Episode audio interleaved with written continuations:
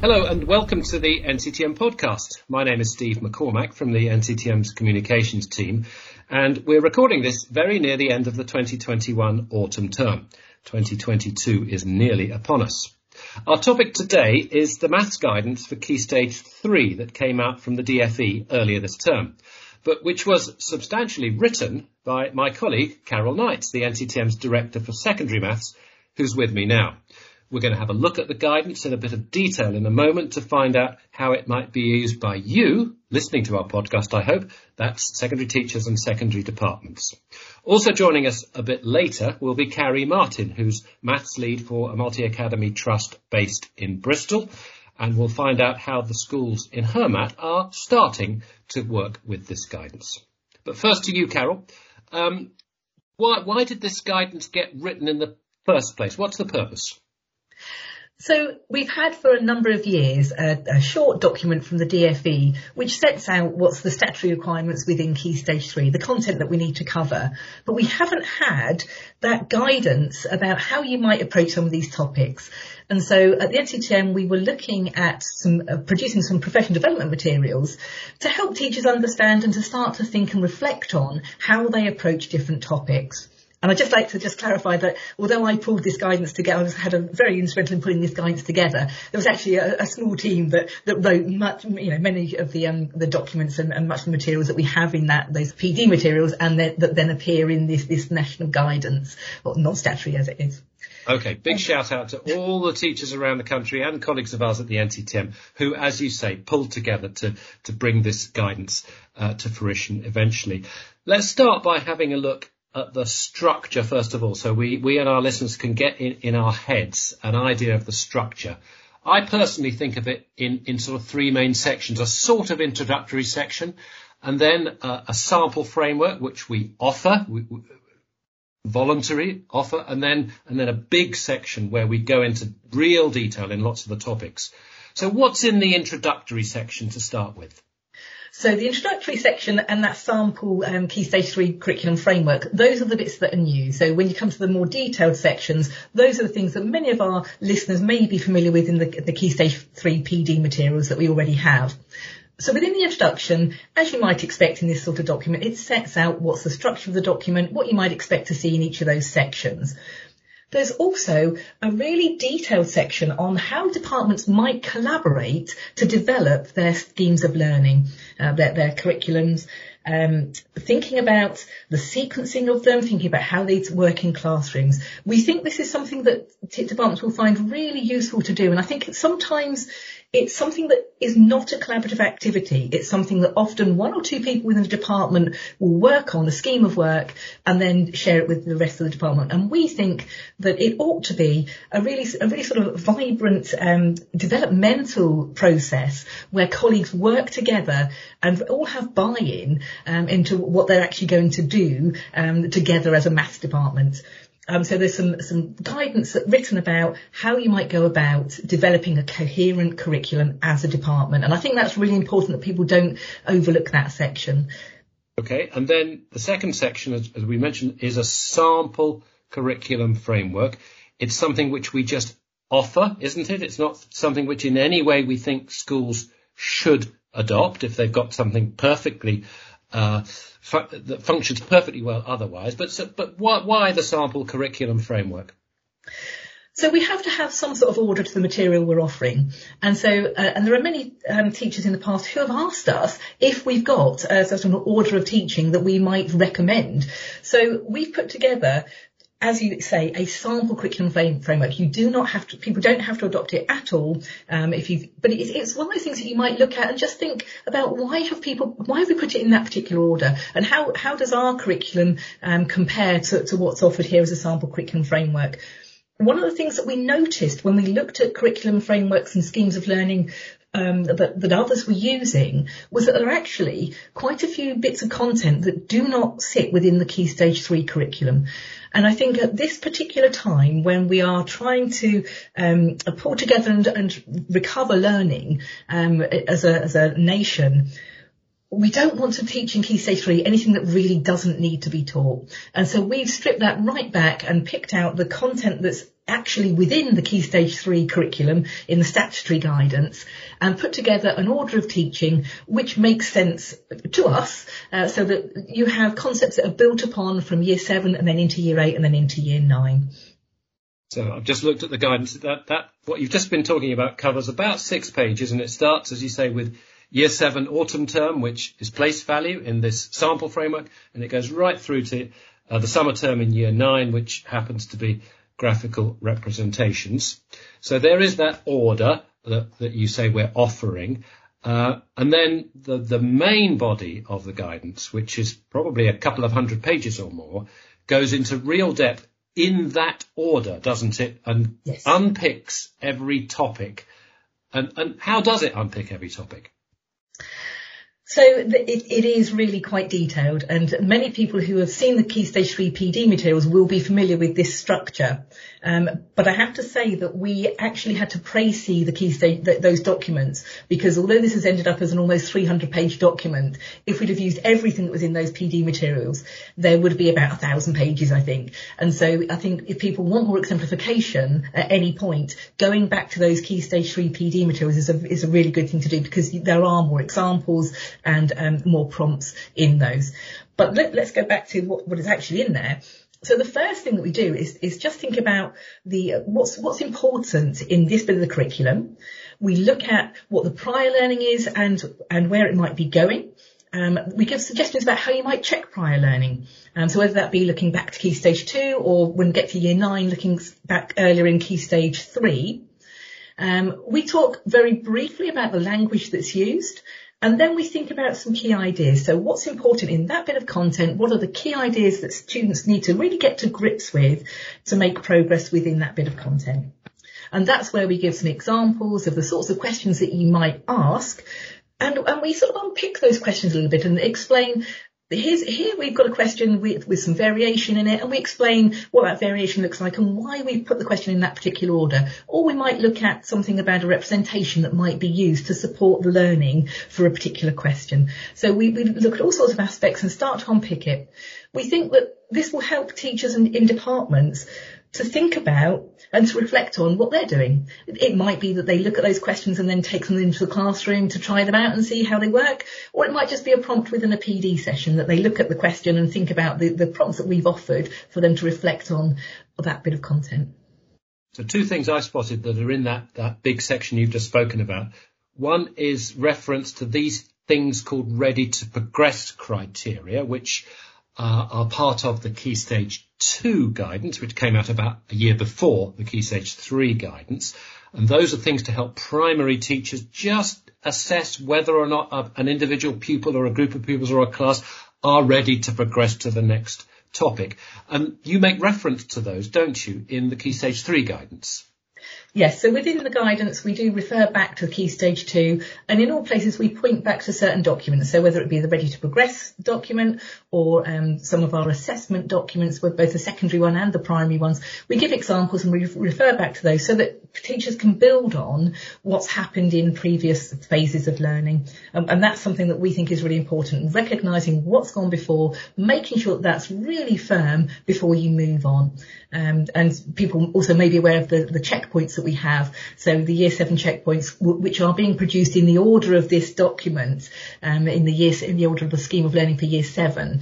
Um, so those relate exactly to that and give even more sort of, um, resources for teachers to use in classrooms to just see how secure learning is before they move on to the content that we've we've put into year seven. And another thing I spotted in the um, the detailed material going through the topic by topic through the framework is there are in, there are about 52 of these key ideas which are, are really put under the microscope, and within that there are examples, aren't there, which teachers could use in classrooms themselves within lessons. They're wrapped around by all sorts of professional development content which makes teachers think before they do use them, but there are things which can be used in classrooms, aren't there? Yeah, so for each of those 52 exemplified key ideas, we really go into a lot of detail about what the common misconceptions might be, because for teachers that are new to teaching a particular bit of content, sometimes it's not obvious what those misconceptions might be, and the sorts of activities that you might do to try and elicit those misconceptions and then to address them. Um, if you, if people want to use some of these activities in the classroom, if you go to the, to the website where we have all of these exemplified key ideas within our documents, there's now actually a set of PowerPoints which provide the slides for both PD sessions and for classroom use. So we've taken on board um, the fact that, you know, obviously teachers don't want to have to put things together themselves. If, if we could um, put that together for them, then that would be really helpful. So that's what we've done. So those are fairly so, new on the website, as you know. yeah, yeah. So we've we've got an idea now broad, in broad terms, what the guidance consists of. And, and briefly, we're going to talk to Carrie, who, who's doing this on the ground, but briefly, Carol, to start with, how do you see some ways in which secondary departments might use this guidance? So I think when if people are thinking about reviewing their order of learning and looking at the activities that they've got within each of the bits of content, um, or they, they identify an issue perhaps with, uh, for instance, um, children's understanding of algebra, which you won't find as necessarily as a, as a content, bit of content within this document because we think as algebra as generalised number. Um, but if you're thinking about reviewing that and you, see, you notice that your students have a particular issue with something, then you might come to the guidance to have a look and to see what we've suggested, what how you might look at things within the department to review what it is you do and to sort of re, revisit things. Um, so it's not something that we expect we would expect some uh, sort of department to look at everything all at once because it's too huge. But it's, it's something that's, that's there for the long term that you would take your time over. You would prioritise the things that you need to look at um, and the things that you need to focus on. So it, it will just support people in in reviewing um, their curriculum.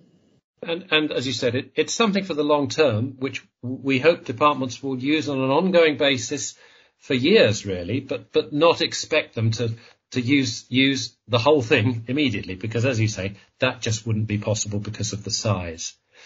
So let's turn to Carrie Martin now. Thank you, Carrie. You are the secondary maths lead for the Cabot Learning Federation, which is a MAT based in Bristol. Is that right?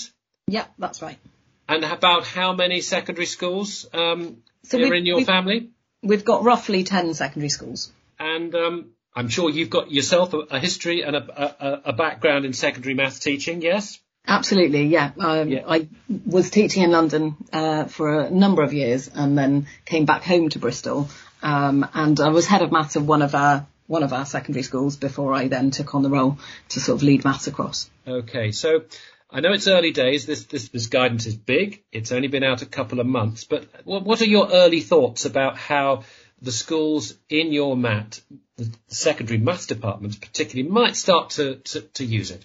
So I'm certainly excited about schools engaging with it um, and our teachers really starting to unpick some of the detail that Carol's already described.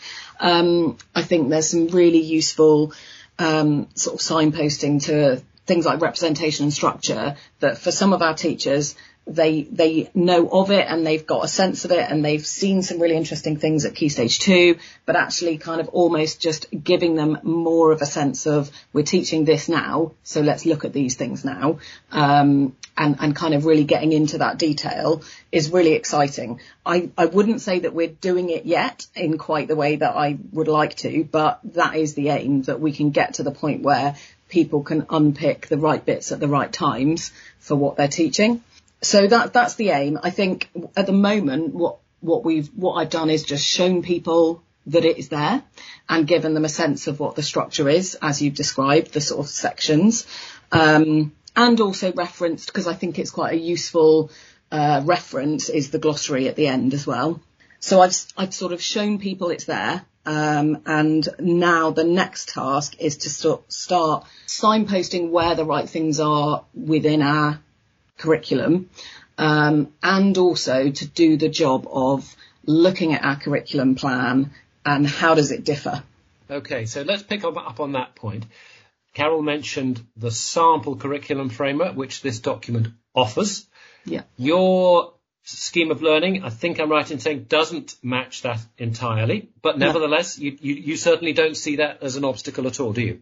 Absolutely not. Um, I think it's it, it is fair to say that had we been starting our curriculum development sort of journey, if we were starting that now, I'd probably say, oh great, let's go with that. However, we're not. You know, we started some really detailed collaborative work to put together our curriculum. We started that, I mean, five years ago, if not more, and year by year, we've tweaked and adjusted and amended. And so I, you know, I know that we've made quite sort of conscious decisions about what goes where. Um, so I'm, I mean, for example, one of the ways ours differs, you know, at the start of year seven, we, we have some probability work. Um, we made a really conscious choice about that. And, and some people, you know, argued about that. We had lots of discussions, lots of good sort of discussions on that. And actually we've, we've kept with that because it's a way of doing something new, exploring some ideas and, but also seeing within probability how students are working with fractions, decimals, percentages. It's just a really nice way to start the year. Um, and so we've kept that even though that's one area that differs. We also made the choice, and this was a, a later tweak actually, um, where we've we've split uh, work on fractions so that we we do adding and subtracting fractions earlier, and then later when we're coming into some work on proportion, we then look at multiplying and dividing fractions. So there are some real sort of clear places where we do something differently. Um, but obviously the main task for me now is and, and obviously it's not just my task. This is something I will do with colleagues across our academies to make sure that this is a process we're going through together. Uh, but what I really want to do is sit down and look at the detail about what we've put where, um, and really just to look at the, the kind of, as Carol said, the prior learning and the, the kind of where are their prerequisites? Have we got the, the ordering right? Does it match your ordering even if things are put in different places? If that makes sense. So, so some deliberate choices, putting things together when there's a real connection between those topics. I mean, we we have surds and, and Pythagoras together, and, and that's partly because we've taken our scheme of learning into year 10 as well now. So, you know, so we've sort of tried to just really think carefully about what goes together, but also think about what has to come first, you know, in that sense. Okay, thank you. A couple of generic points which I'd like to mm. pick up on with Carol now. So the fact that probability is at the beginning of uh, year seven in Carrie's schools in, in her mat, that doesn't in any way stop Carrie and her teachers going to the probability section in the guidance and, and, and using that section exactly how you've described, does it, Carol? No, absolutely not. Um, so I think it's, it's a really interesting um, place to put it because probability is something that students don't encounter in um, in primary, um, and as you said, it's a really good way to, to just to just start to probe what do they already understand about fractions and, and percentages and and um, and that kind of thing. So I think it's a it's an interesting one to start with. Mm but, but, and I, I, really like the way that you're saying, saying that you're going to use that formatively to, you know, to try and assess um, that understanding of fractions.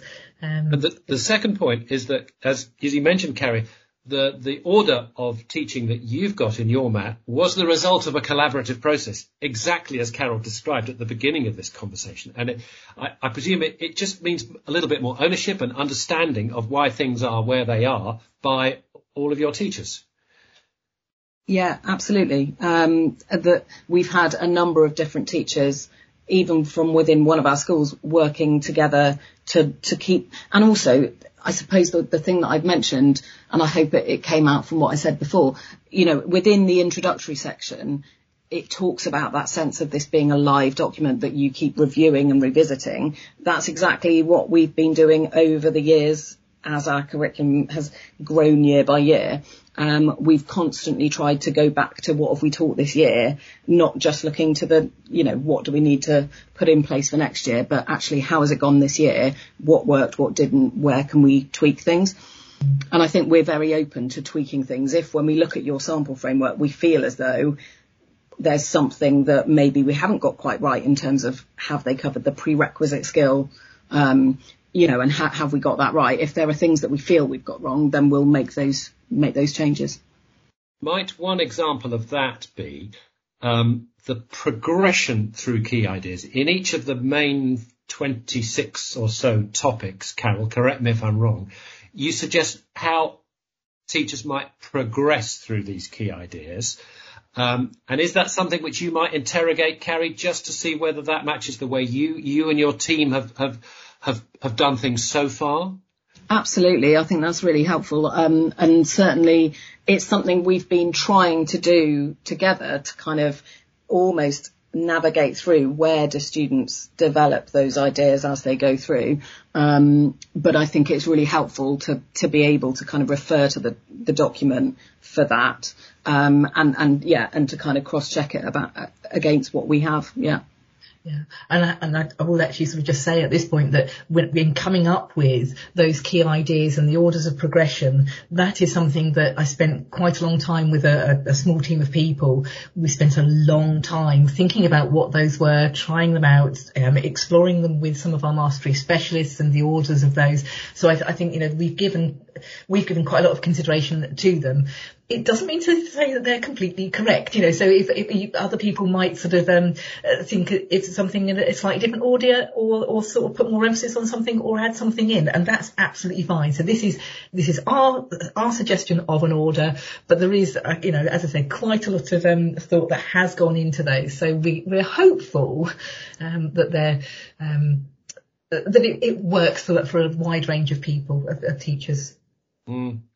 Um, Okay, I think we're, we're, we're getting. I'm going to ask both of you for any any final comments in a moment, but I'm just going to observe, for the benefit of you listening at home, that although this is a big document, there is a really helpful content right very close to the beginning, pages three, four, five, six ish, where all of these topics in the order in the sample framework are listed, and um, they're hyperlinked just moving away from the microphone for a moment, they're hyperlinks. So if you find what you want to do in your department at any time, you can quickly go to the section of this large document and quickly find the real detail, the, the learn, the prior learning, checking prior learning, the progression through ideas, the exemplification, all of that. And that will be a relatively small amount of material that you can use to, to plan a, a unit or, or, or whatever, however you break up your, your curriculum in, in your school.